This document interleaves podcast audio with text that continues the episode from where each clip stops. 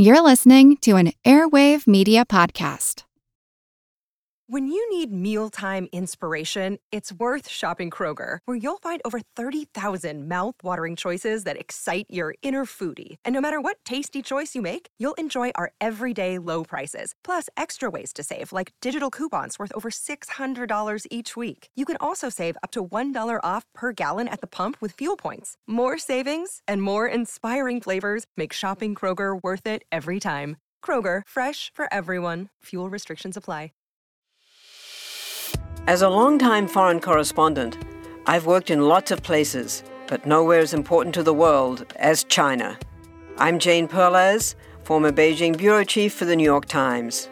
Join me on my new podcast, Face Off, U.S. versus China, where I'll take you behind the scenes in the tumultuous U.S.-China relationship. Find Face Off wherever you get your podcasts.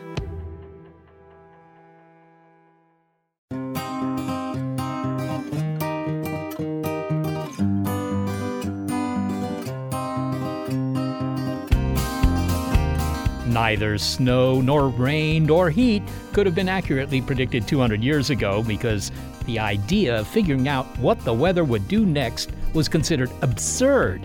The gloom of night, however, was reliably anticipated. I'm Seth Shostak. I'm Molly Bentley. Welcome to Big Picture Science, produced at the SETI Institute, where researchers investigate the nature and origin of life. On Big Picture Science, we step back to get the wide-angle view on science and technology, and in this episode, the weather is one of our few shared experiences. Talking about it is a reliable icebreaker, and we're more often than not complaining. But we're actually really pretty good at predicting the weather, although there's room for improvement, and we're not very good at modifying it, although we've tried. And yet we haven't given up attempting to seize control of the rains that produce the rains. Well, what does this persistence mean for a future when we might consider a techno-fix to climate change? It's Weather Vane.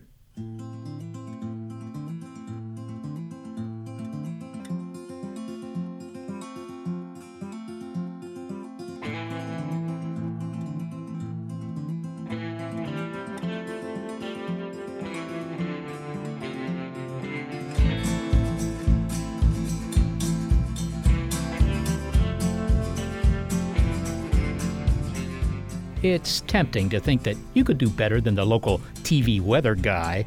I mean, you have an outdoor thermometer, a barometer, a weather vane, even a rain gauge. What else do you need to declare that it'll rain tomorrow? Weather forecasting is a much more involved technology, and it involves getting observations over the entire planet and using supercomputers to integrate equations. So it's probably the most complex thing our species does scientifically and technologically. Sure, we can complain about the weather, grumble about the rain when the forecast called for sunshine, but thanks to sophisticated orbiting instruments, weather forecasts are much more accurate than they were just 20 years ago. Satellites are our eyes in the sky, but as good as they are, when it comes to predicting the behavior of large storms, such as hurricanes, they can disappoint, says Cliff Mass, an atmospheric scientist at the University of Washington. He says the U.S. is falling behind in weather forecasting, but could improve by adopting something called ensemble forecasting. The idea here is that you take a number of scenarios and you average the result. But for that, you need complex modeling software to produce the scenarios, which we don't have. Well, the key to forecasting is having comprehensive global information. And right now, weather satellites are the main source of that information. 95% to 97% of all the observations we use for weather forecasting comes from satellites over all the oceans, over the entire atmosphere. But can the satellites actually see down into the clouds? I mean, they're just looking at the cloud tops, aren't they? No, some of the satellites can actually look down into the clouds. They can see temperature and humidity and other features three-dimensionally. It depends on which wavelength we use. It's sort of like Star Trek, except we can do it better than Star Trek. In what sense? There's not much weather in space. No, but on Star Trek, when they orbited a new planet, Spock would always do the scan of the planet, and it would be this wonderful structural information they'd have on there, and they would tell us a Class M planet, and this atmosphere was like this, and they could see the storms and things like that. We can do better than that. We have a large number of weather satellites up there that are giving us information about the detailed structure of the atmosphere. It's telling us also where the clouds are, what the temperature of the clouds are, the temperature of the surface. It's even telling us the waves and the winds near the surface over the ocean. So we have amazing technology for determining what the atmosphere and the ocean surface is like. Well, you're painting a pretty attractive picture here, Cliff, and yet, you know, we still get it wrong. Certainly, if you make a forecast for 2 weeks into the future, I usually assume that's not terribly reliable. The whole thing about forecasting is that weather, of course, is a very complex system and chaotic in some sense. So even a small, largely unpredictable change, variation, can have large-scale consequences just a few days down the line. Is that not so? I mean, is it really a chaotic system? It is a chaotic system. A chaotic system is one in which small differences in the initial state can eventually produce large differences in the forecast. Atmosphere is certainly like that. But because of the satellites, because of the other observational assets, we have a much better description of what's happening. And our computer models now have become extremely sophisticated. You go back 20 years ago when we virtually got every one of the storms wrong. When they would come in the next day, the forecast was bad. And now we're pretty good. We don't have any more surprises. And virtually every storm is predicted the day or the few days before. Well, can you describe the atmospheric and even oceanic forces that come together to form a hurricane, you know? And why are these storms so violent? Where does the energy for these storms come from? Well, hurricanes derive their energy from moisture, and that moisture originally comes from water evaporated off the tropical oceans. So that's where the energy from hurricanes comes from. It's water vapor. That's different than mid-latitude storms that hit here up in Seattle. Our storms get their energy from the differences in temperature between the north and south latitudes. Can you give us an example of how a hurricane forecast was bungled to illustrate what's lacking in our weather forecasting? Hurricanes, it's a mixed situation. Our ability to forecast the track of hurricanes has become immensely better. We're very good in describing and forecasting where hurricanes will go during the next few days. On the other hand, our ability to forecast the intensity of hurricanes is not good and has not improved substantially.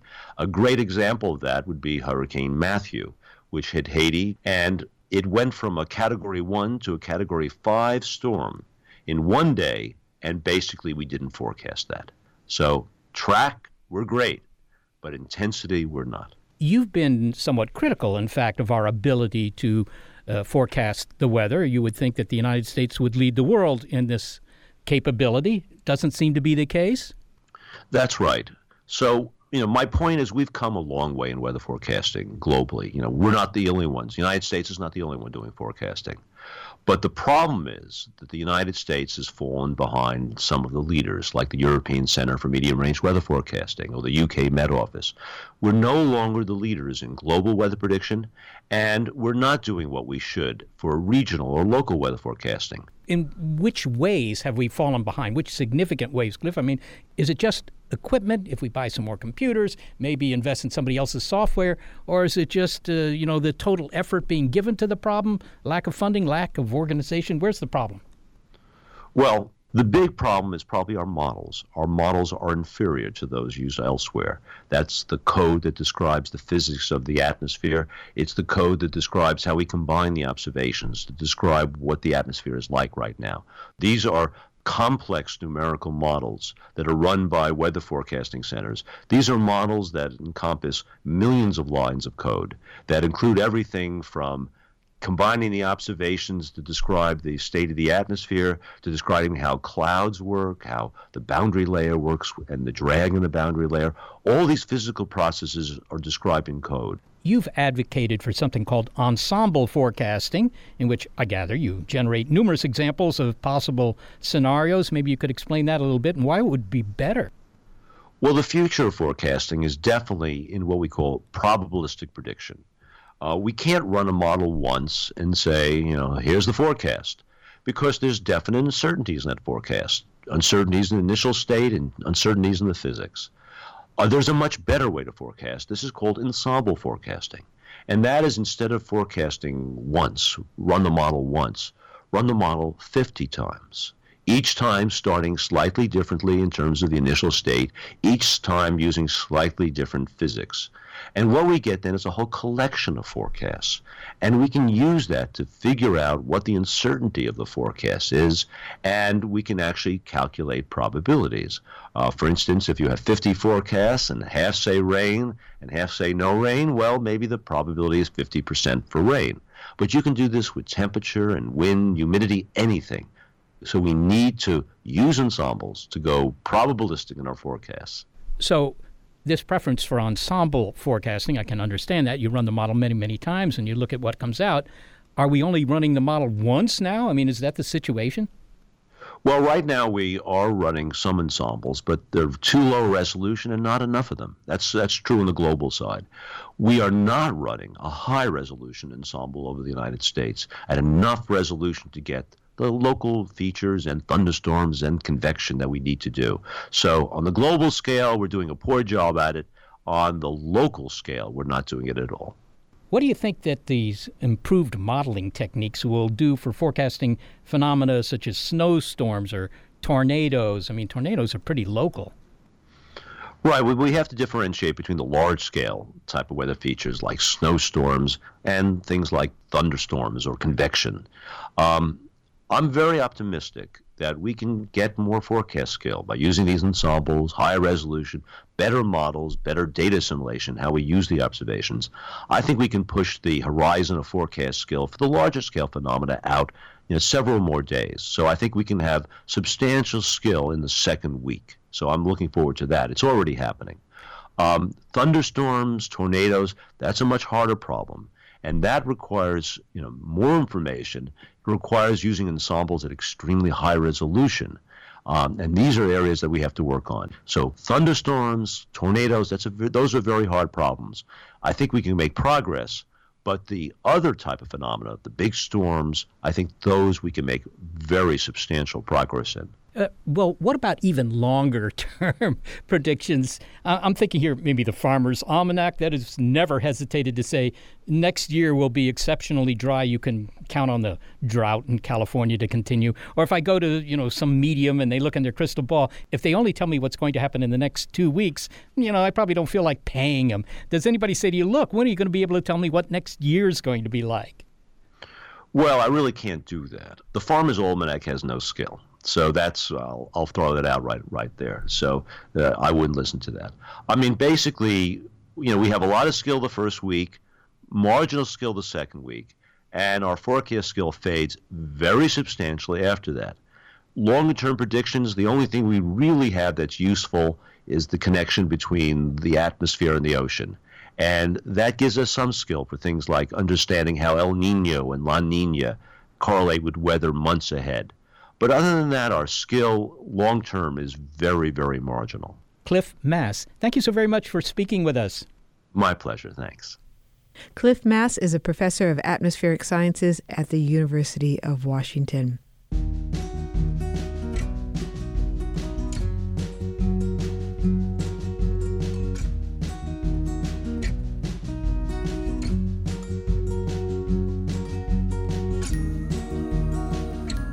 Well, up next, why merely the suggestion that the weather could be predicted was laughable less than 2 centuries ago, and what are those weird clouds doing in the Bermuda Triangle?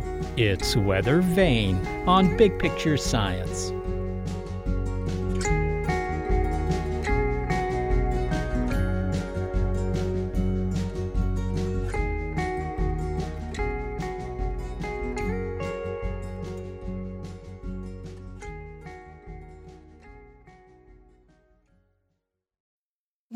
Mealtime inspiration, it's worth shopping Kroger, where you'll find over 30,000 mouthwatering choices that excite your inner foodie. And no matter what tasty choice you make, you'll enjoy our everyday low prices, plus extra ways to save, like digital coupons worth over $600 each week. You can also save up to $1 off per gallon at the pump with fuel points. More savings and more inspiring flavors make shopping Kroger worth it every time. Kroger, fresh for everyone. Fuel restrictions apply.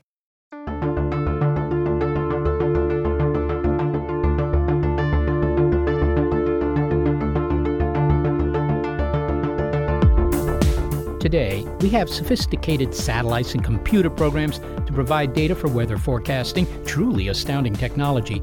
And as we've heard, there's a desire to up our game. But all this fancy equipment, it's relatively new. It wasn't all that long ago when the height of weather forecasting was to look at a rooftop metal rooster to see which way the wind blew, or gaze around for other clues. People would look at clouds and try and work out the shape of the clouds, if that predicted anything, or the movements of animals, if that was going to give them any indication of what was going to happen. Writer Peter Moore says that prior to 150 years ago, the phenomena responsible for weather were still a mystery. I suppose most people just thought it was chaotic. If anything, it was almost a bit like the mood music in a Hitchcock film. I think of it a bit like that, you know, it kind of went one way, then it went another way, and it seemed to be connected sometimes, but then sometimes it didn't with events. So it was a strange, mysterious phenomena. Then in London, around the 1850s, Admiral Robert FitzRoy, along with a few other daring scientists, shocked the scientific status quo by suggesting that it was possible to produce a weather forecast. This idea created a storm of controversy, says Peter Moore, the author of The Weather Experiment. The word forecast is a particular word which was coined in the 1860s, and it was coined for this specific reason, which is to divide it from the old ideas of prognostications or prophecies. The word forecast was invented by really the first forecaster, who was called Robert FitzRoy, and he saw these forecasts as a kind of blend of what you could see with your eyes and what you'd know in terms of scientific theory. So it was a blend of the two things. And before that, it had never had the scientific grounding that we would today consider to be part of a forecast. So forecasts are new. 150 years we've been having them. Before that, they came under different names. But surely, even if they didn't have too much science behind it, they could correlate things like the shapes of clouds with impending storms and stuff like that. Yeah. I mean, in a way, that's a forecast. You're right. And it's maybe a facility we've kind of lost a bit nowadays because we're so reliant on the technology to tell us what's going to happen that we don't use our own sense of sight or whatever just to study the clouds or watch what the animals are doing.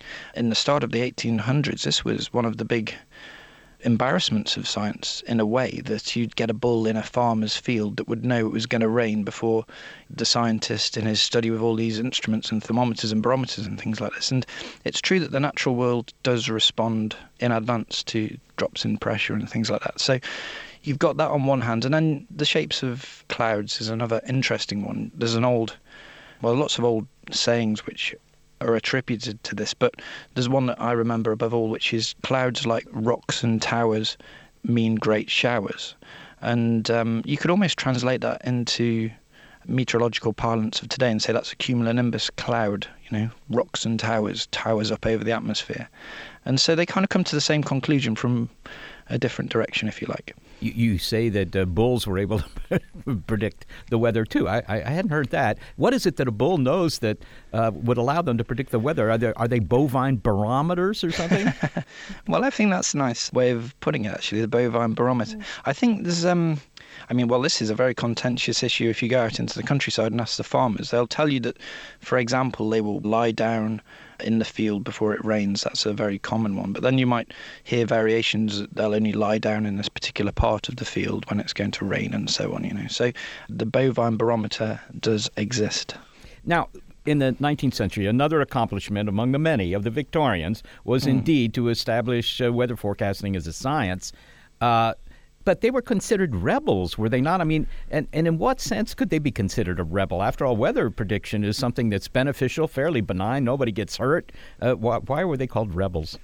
Well, I think it comes down to this issue of prediction within science and applying science before you've established a theory. And there were lots of different theories going on about the atmosphere in the 19th century that were kind of groundbreaking things. So people understanding why the wind would blow in a particular direction or why a storm would move around. But it was very difficult to prove these things because they didn't have the satellites that we have today where you can look down and see everything going. So they had an incomplete theory, or shall we say a contentious theory.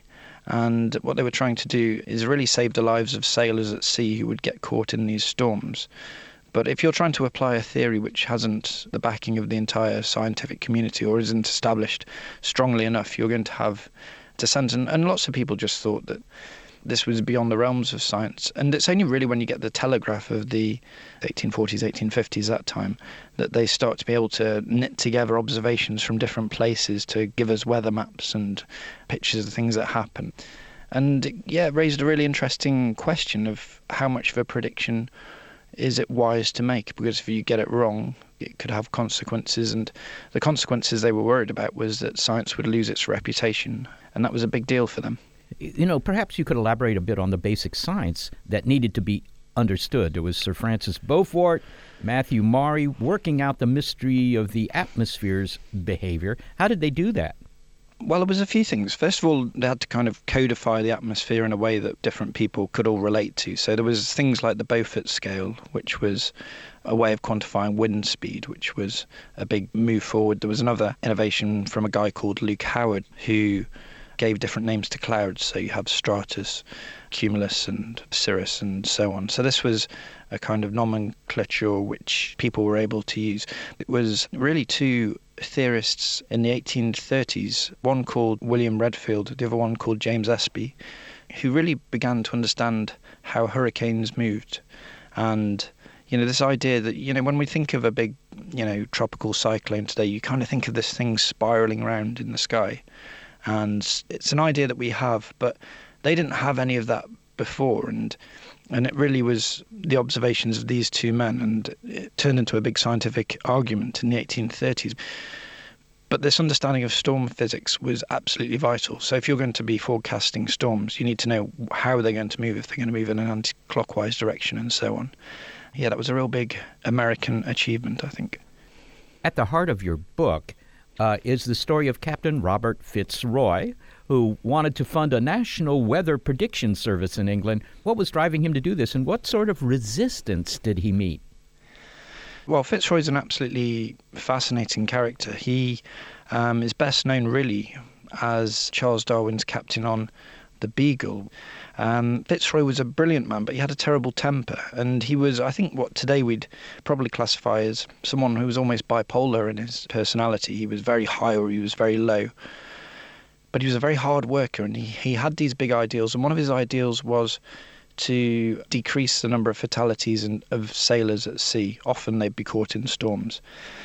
And as a sailor himself in the 1850s, he was around members of the British government, and he decided that he wanted to come up with this, you know, kind of idea to issue weather warnings and storm predictions. And so it's really like from this one very strong dynamic personality that we get the Met Office, which is our weather bureau, and that was FitzRoy's idea.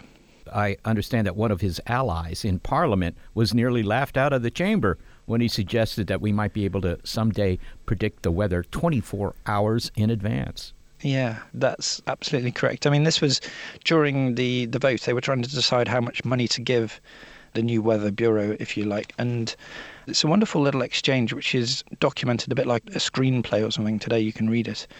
And so there's this scientific-minded member of Parliament stands up and says, with the new Weather Office, we'll soon be able to predict the weather in the metropolis 24 hours before it happens. And then there's like a pause, and on the next line it just says in brackets, laughter. It really sums up how ridiculous an idea it was to these established politicians at the time. But there was obviously a clear need to do something in FitzRoy's opinion, because, you know, if you look back at the newspapers from them, it was so often to see accounts of shipwreck or fishermen just disappeared. And this idea that we can just shelter when we know a storm is on its way, they didn't have any of that, so they were very vulnerable, and that's what he was trying to counter. Well, finally, Peter, when you walk out in the morning on your way to work, assuming you go somewhere else to do your work, do you look up to the clouds and kind of make your own forecast? Do you know what I do? And I think one of the great thrills that anyone can enjoy is learning to enjoy the skyscape. Over here in Britain, we've got the Cloud Appreciation Society. I'm very proud to say I'm a member of it. And it exists to kind of promote the idea of, you know, relaxing, looking at the sky, appreciating the clouds, and dispelling this concept of blue sky thinking, because the blue sky is much more boring than the skies with clouds in. So I do look at the clouds, and it's always different, and it's always a bit of a show. Peter Moore. Thank you so very much for speaking with us. Absolute pleasure. Thank you. Peter Moore is the author of The Weather Experiment, The Pioneers Who Sought to See the Future. Well, Seth, I don't know about you, but I'm tempted to join the Cloud Appreciation Society. You think the cirrus and the stratocumulus will appreciate our joining? I have to say that, you know, what Robert FitzRoy was doing here was really classical science. He had observations and he had a theory, and he was sort of trying to combine these two to make a prediction. That's what science is all about. Unfortunately, he was dealing with such a complex, chaotic system, namely the weather, that this was hard. It was much harder than what Newton was trying to do when he was explaining how planets move. And so hard that, as we heard, he was laughed out of Parliament. Yeah, well, I can believe that because, you know, the weather changes even over the course of a few miles. How could you possibly know what was going to happen a day down the road, as it were? Well, despite the enormous refinement of weather forecasting since the 19th century, superstitions about what's really responsible for weather phenomena linger like fog. Consider the Bermuda Triangle.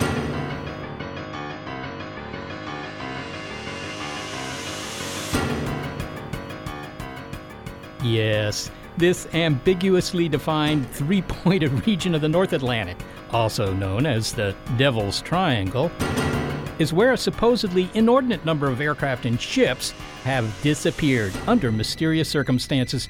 Popular culture has floated a few explanations, like paranormal activity, even aliens. Now, there's no evidence that there's a hex over the Bermuda Triangle, yet the region is susceptible to the formation of hexagonal clouds. The clouds themselves are not that unusual, and they probably shouldn't be taking the rap for swallowing up ships and aircraft. Although the audience that recently watched Science Channel's What on Earth might think otherwise. Meteorologist Steven Miller got caught in a media Bermuda Triangle of sorts when he and a colleague agreed to be interviewed for a show about Caribbean cloud activity. The Colorado State University professor knows something about the somewhat striking hexagonal cloud patterns, but he didn't know that his expertise would be used by the TV show to claim that it had identified the mysterious force sinking ships in the Bermuda Triangle. Steve, when I think of weather, obviously temperature, the wind, and the only visual thing, clouds. Right. But even I can see that there are different kinds of clouds. I mean, high thin ones, dark massive ones. What actually determines the shapes of clouds? Primarily, it's the circulation of the atmosphere itself, the condensation of moisture that results from that circulation. And sometimes you can have updrafts that lift parcels of air into the upper atmosphere and they cool off. Water condenses onto particles and forms clouds. Other times you have just a cooling of the air and the cloud particles can form. So lots of different processes. Well, so clouds are consequences of the weather, but on the other hand, they're also involved in producing weather, right? That's correct. We get clouds and they produce weather. And that weather can range from just your garden variety puffy clouds over the afternoon all the way to the most intense supercells that produce tornadoes or hurricanes and so on. Recently, you were cited in a misleading report as having solved the mystery of the Bermuda Triangle. In a TV show, it was suggested that the Bermuda Triangle shows strange hexagonal-shaped clouds. Now, I've looked at the photos connected with that show, and personally, I found it about as hard to see those hexagons as finding the Virgin Mary in a grilled cheese sandwich. But, of course, you've looked at a lot of clouds. Are there really hexagonal clouds down there? Well, you know, the interesting thing is, yes, there are. And if you have the right conditions, they look more or less like hexagons. But you do see those all over the world. They have to do with a process where cold air comes over warmer water, and you get a convective response that sets up between the warm lower water and the air moving over it. You know, you would think that would, maybe it'll make something, you know, vaguely circular or something, but why polygons? Right. So what's happening is you have sort of these areas of updraft from the instability formed between the warm water and the cooler air. And when you have updrafts all over the place that are somewhat evenly spaced and of equal strength, what ends up happening is the air goes up, it hits against this lid in the lower atmosphere called an inversion, and that air has to go out to the left or right, or horizontally, if you will. And when you have many cells that are next to each other like that, and the air ends up hitting into the other cells that are coming out from the other updrafts, that forces the air back down, and you get a pattern that actually sets up, and you can model this, actually, and recreate these hexagonal patterns in models. It's kind of interesting. If you just had one updraft, you might just imagine one circular outflow from it. But when you have many right next to each other, they actually interfere with each other. Well, they collide with each other, really, and form these hexagonal patterns. I kind of wonder whether this has something to do with optimal packing of things. I mean, you know, bees make their honeycomb cells, and they're hexagonal, and some of the bathroom tiles I've seen are hexagonal because you get the most tiles or the most bee cells, if you will, into a given space by making them hexagonal. Anything right. to that? Maybe the bees can be asked about the Bermuda Triangle then. I'm not sure.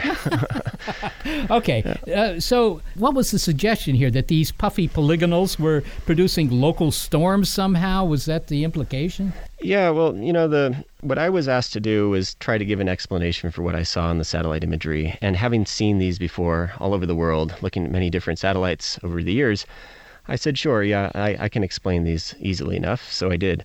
But what followed was, and what's typically done in these shows is they ask for these teaser remarks, teaser statements to generate interest and intrigue in the story. So they asked me, so what to a layman would be of interest to these clouds? Are they unusual anyway? And so I think my statement was something of the sort that, well, you don't always see these kinds of linear structures, these hexagonal structures in clouds. So it's of interest. I follow that hard upon by my scientific explanation, and the format of the show was always such that there was an expected role for the scientist to debunk and explain things that were presented. In this case, it seems that they took my teaser comment and coupled it with some other comments that really had nothing to do with these particular cloud structures, along with their, you know, exciting graphics and music, to come up with a sensational story. Yeah, well, create a problem when there wasn't one. So.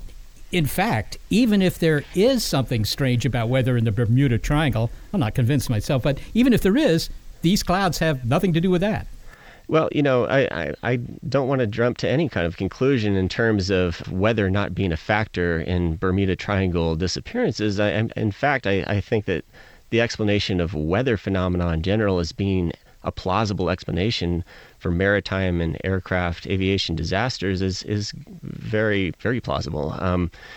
But, you know, these particular clouds, it's hard to rationalize why they would provide that kind of power that could do that. They're simply very shallow type convective clouds. There's not a lot of strong dynamics associated with them that could give rise to these very high wind speeds, 100-mile-per-hour winds, I think were quoted. Certainly the environment that those clouds reside in, being in the cold air sector of perhaps a powerful storm that's moving through, could, you know, be a reason that you could get these sorts of disasters. But the clouds themselves and any effects produced by those clouds, it's very unlikely. Yeah, well, it sounds like they don't have the muscle to do it. I was asked about this. There was another person from Arizona State University who was interviewed, and they spliced something together, and it never really got back to anyone to say, hey, does this really make sense? Is this a complete story? Is this conclusion legitimate? And if they had, we could have very easily guided them toward a better conclusion. Well, this is a region that enjoys a lot of tourism, recreational boating, so maybe the fact that there might be more mishaps of boats and ships happens simply because there are more boats and ships. I think that's a very reasonable conclusion to deduce. Steve Miller, thank you so very much for speaking with us. Thank you. Steven Miller is a meteorologist at Colorado State University Cooperative Institute for Research in the Atmosphere. You know, Molly, I've been thinking a little more about those hexagonal clouds, and I have another analogy. Consider the mushroom cloud from an atomic bomb. I'd rather not. Okay, but you know that they're round. If you looked at them from the top, it would look like a mushroom. It's round. But if you had atomic bombs every half mile, you know, in a big grid, right, they couldn't be round at the top because they would, you know, invade one another's space. And the only pattern that would fit wouldn't be round. It would be hexagonal. So, yeah, hexagonal forms, I think every time you have multiple instances of something, they're probably a good solution. And is it the updraft of those clouds that is causing weather disturbances? Well, yes. I mean, not necessarily in the case of bombs, but yeah, it's the updraft, and then, of course, the air falls back down when it cools. So, you know, you have these vertical motions of air. So why can't we say that those hexagonal clouds are responsible for the disappearance of the ships and the airplanes? Well, what Dr. Miller was saying is that, you know, that's conceivable, but he thought it unlikely because he says that these hexagonal clouds didn't have that much energy, not enough to, you know, swallow up a ship.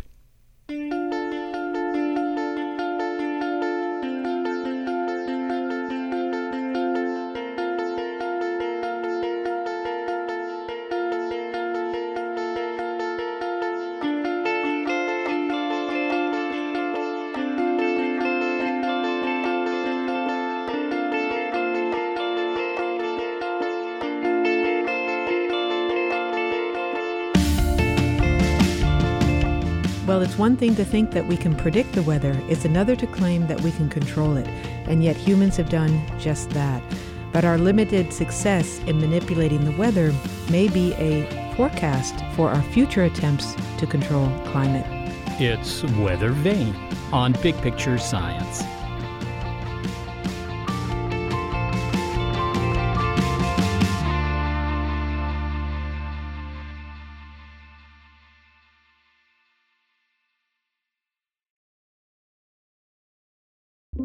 With Wired Science, you can geek out all you want.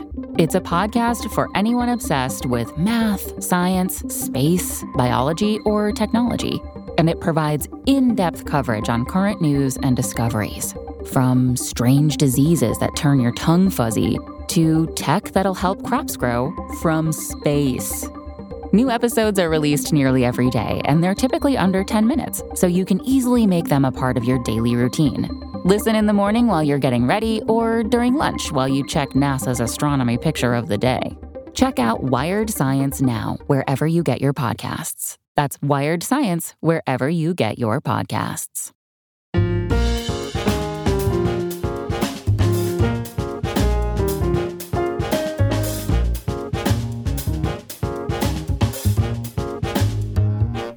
You've heard the old chestnut. Everyone talks about the weather, but no one does anything about it. Well, that's not for lack of trying, however. We have attempted to deliberately modify the weather, and sometimes with modest success, but we are not able to fully rein in the complex forces of nature, not by a long shot. And yet we continue to try with weather and with proposals now to try with climate. That is the goal of geoengineering. That is a technological fix to deal with the climate crisis. Sometimes it's called Earth's Plan B. Alan Robock, a meteorologist and climatologist at the Department of Environmental Sciences at Rutgers University, is a lead author for the Intergovernmental Panel on Climate Change and was a member of that organization when it was awarded the Nobel Peace Prize. As we consider ramping up on global climate control, it might be wise to reflect on our limited success at manipulating local weather. During World War II, they wanted to get rid of fog at airports so that planes returning from Germany to England could land, and they built troughs along the side of the runway and just burned oil and made huge flames that evaporated the fog and also gave light for them to land. So that was a successful brute force dissipation of fog. So that actually worked. Yes. But it burned most of the oil that they had in England at the time.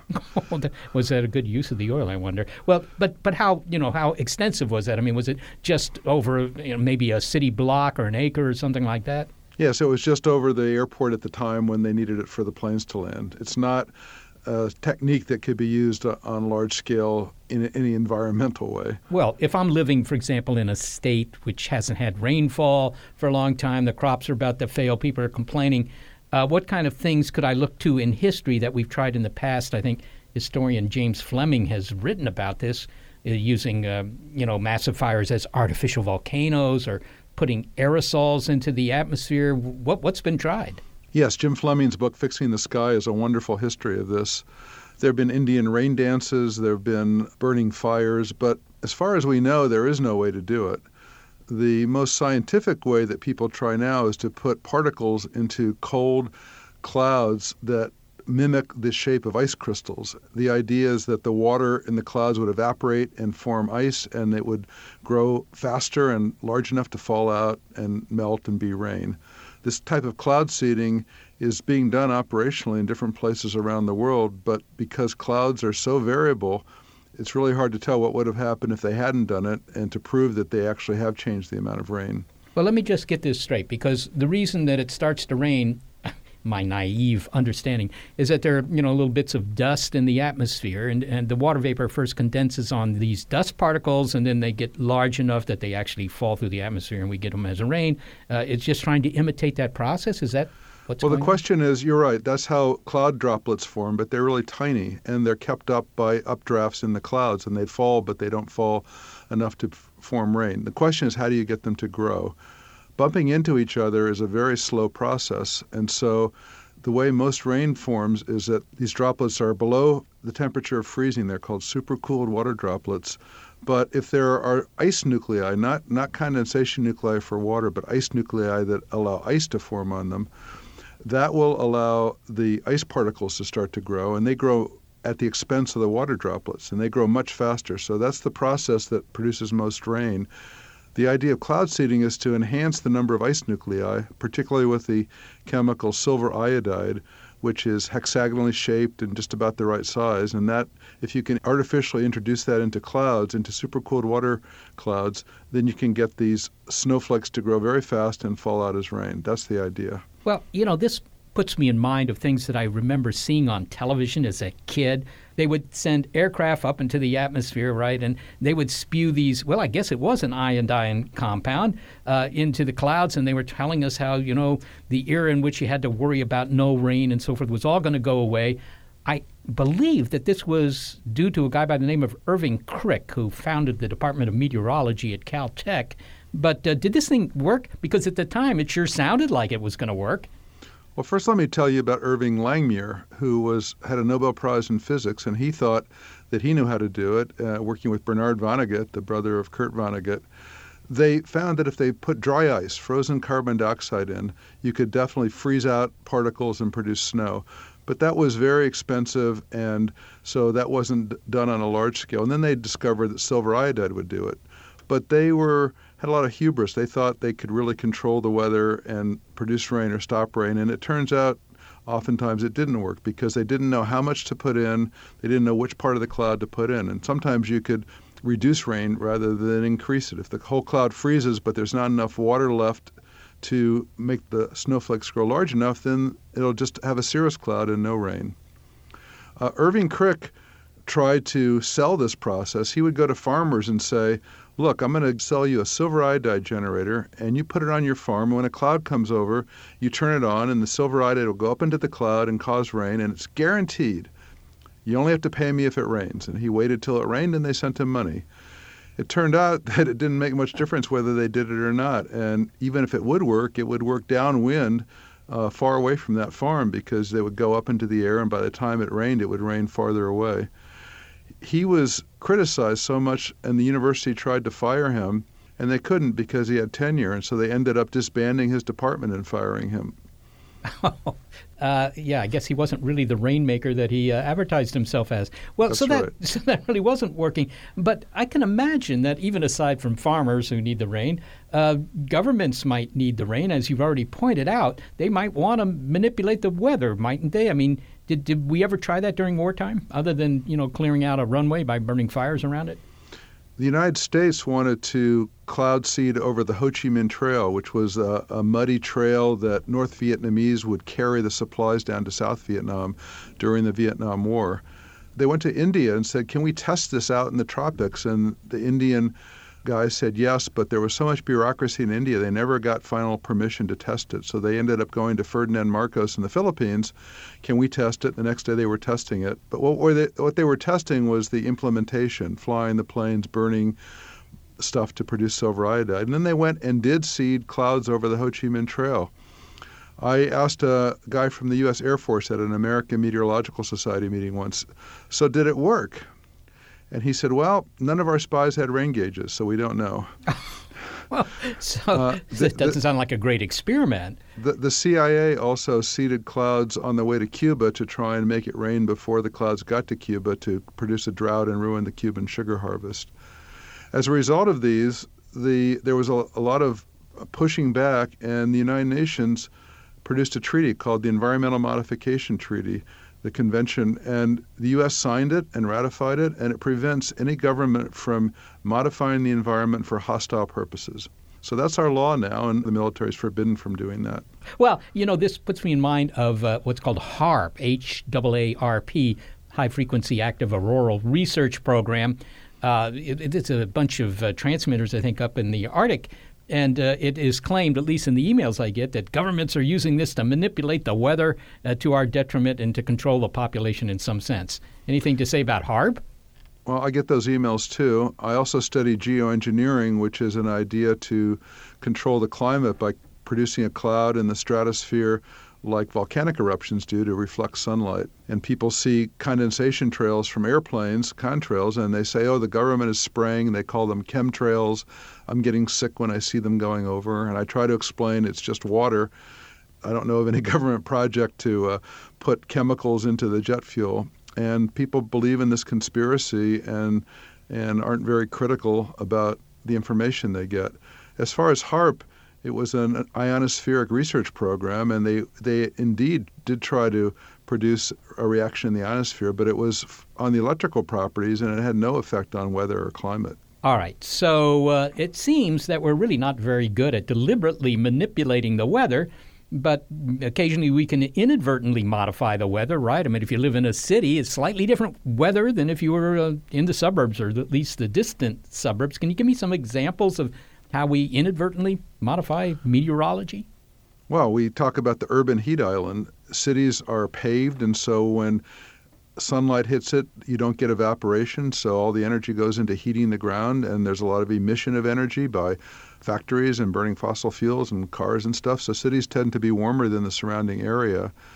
If we cut down trees and plant crops, we change the land surface, we change the amount of sunlight that's absorbed, we change the amount of evaporation.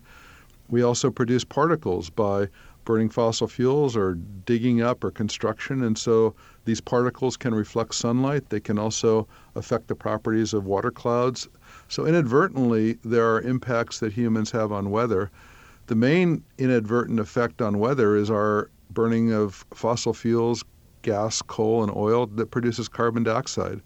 The carbon dioxide traps energy and causes global warming. So it's a little hard to distinguish between climate and weather. Climate is just the statistics of weather. It's just a lot of weather. And so our weather is behaving, oscillating chaotically in a different envelope, in a warmer envelope, and sea level is higher because of the inadvertent effect of us trying to use energy and turn our lights on and cook our food and drive our cars. Well, let's talk about climate change then, because you work as a member of the Intergovernmental Panel on Climate Change, the IPCC, and you were doing that when it won the Nobel Prize. You were also a lead author on the most recent report. The IPCC calls for mitigation efforts to address climate change. Well, that's not correct. The IPCC is not policy prescriptive. IPCC just assesses the science and informs the world governments who asked it to, how are humans causing climate change, how will it affect us, and what different policies would do if we implemented them. So if we did mitigation, this is how much climate change we would get, and if we continued business as usual, we would get a lot more climate change. And then it's up to the policymakers to make policy. So IPCC doesn't advocate any policy. It just gives information that lets people know what policies would be effective. Okay, so maybe I would say that it might precipitate, if I can use that verb, precipitate action, policy changes. One of the things you might consider doing to address climate change would be geoengineering. Let's just engineer our way out of this problem, a technological fix, so to speak. What about that? So I do a lot of research on that. There's two things that are called geoengineering. One is capturing carbon and taking it out of the atmosphere and burying it. And that's probably a good thing if we could do it cheaply, because that's what's causing the global warming. I don't really work on that. It's very expensive right now. The other idea is to block the sun to counteract the warming from the greenhouse gases and emulate a volcanic eruption. Fly airplanes up into the upper atmosphere with sulfur and continually spray up there to create a permanent cloud that would reflect sunlight. So I do a lot of work on what the risks of that would be as well as the benefits. Well, I would think that a permanent cloud might, maybe even if it worked, I could imagine if you happen to have your resort home in the area where that cloud was above you all the time, you might not like it. What about putting, orbiting sunshades and just, kind of move the shadow around? Well, in both cases, the shadow would be for the whole Earth. So you could put, there's an idea of putting satellites out in the Lagrange 1 point between the sun and Earth. So to block out 1 or 2% of the sunlight, it would just make it hazy all the time, but it would shade the whole Earth. This cloud we're talking about also would basically cover the whole Earth. You put it in the tropics and wind would make it cover the Earth. So it wouldn't matter where your house was. You wouldn't have blue skies anymore. You'd have beautiful sunsets on the other hand. You'd have ozone depletion. You might have a drought because monsoons would be weaker. And I have a list of 26 reasons why it might not be a good idea, why it might be a bad idea. Even if we could do it, whose hand would be on the thermostat? How could we decide what temperature we want the planet to be? Would northern nations want it a little bit warmer, and would islands that are drowning want it colder, and how would we decide? What if people wanted to use it for military purposes once the technology was invented, or what if there was a big multinational corporation doing it? You want to stop. You can't stop. There's jobs in your congressional district, and so you can imagine a lot of conflict, a lot of ethical things, as well as direct impacts on humans that we might not want to live with. On the other hand, if you could do it, you would reduce global warming and all the negative impacts of that. So which is riskier? That's what we're trying to figure out so that people can make informed policy decisions in the future. Alan Robock, thank you so very much for speaking with us. My pleasure. Alan Robock is a meteorologist and climatologist at the Department of Environmental Sciences at Rutgers University. He is an IPCC lead author and was a member of the organization when it was awarded the Nobel Peace Prize.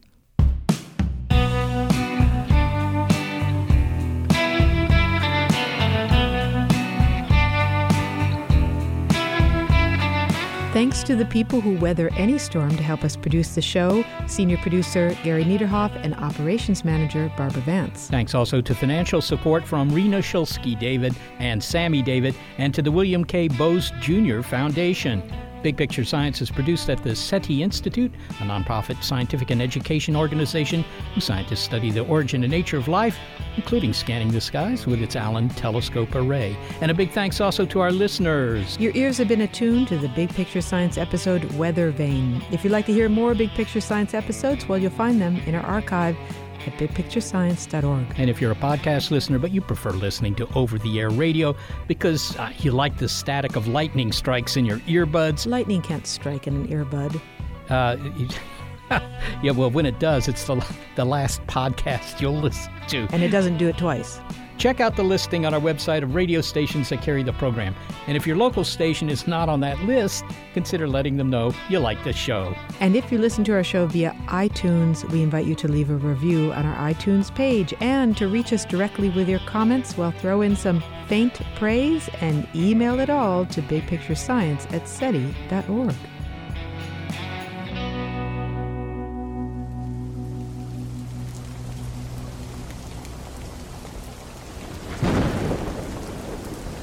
Got your umbrella?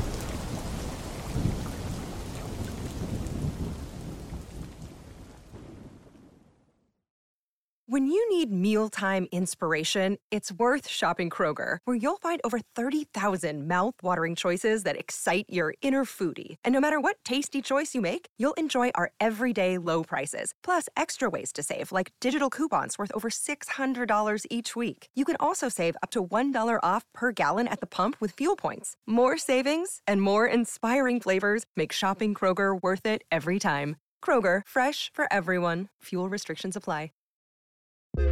The world is constantly changing and transforming. Cut through some of the noise with What's New with Wired, a podcast that goes in depth on the latest news in technology and culture. Their award-winning journalism will help you make sense of what's happening in the world. Listen to What's New with Wired wherever you get your podcasts. That's What's New with Wired wherever you get your podcasts.